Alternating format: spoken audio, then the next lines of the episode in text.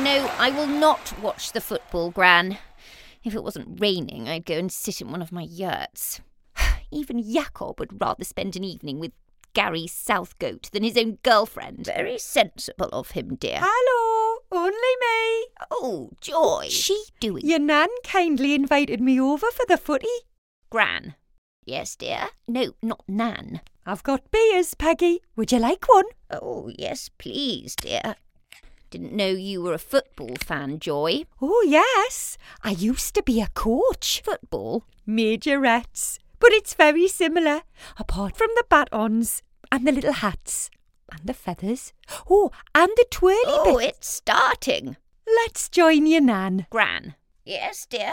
Ugh, this is torture. I'm going to Jacob's. Goat or no goat? Oh, who's that?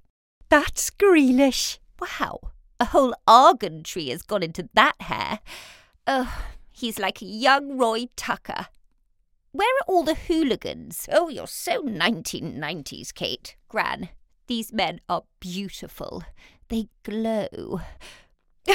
I'm getting the curry in.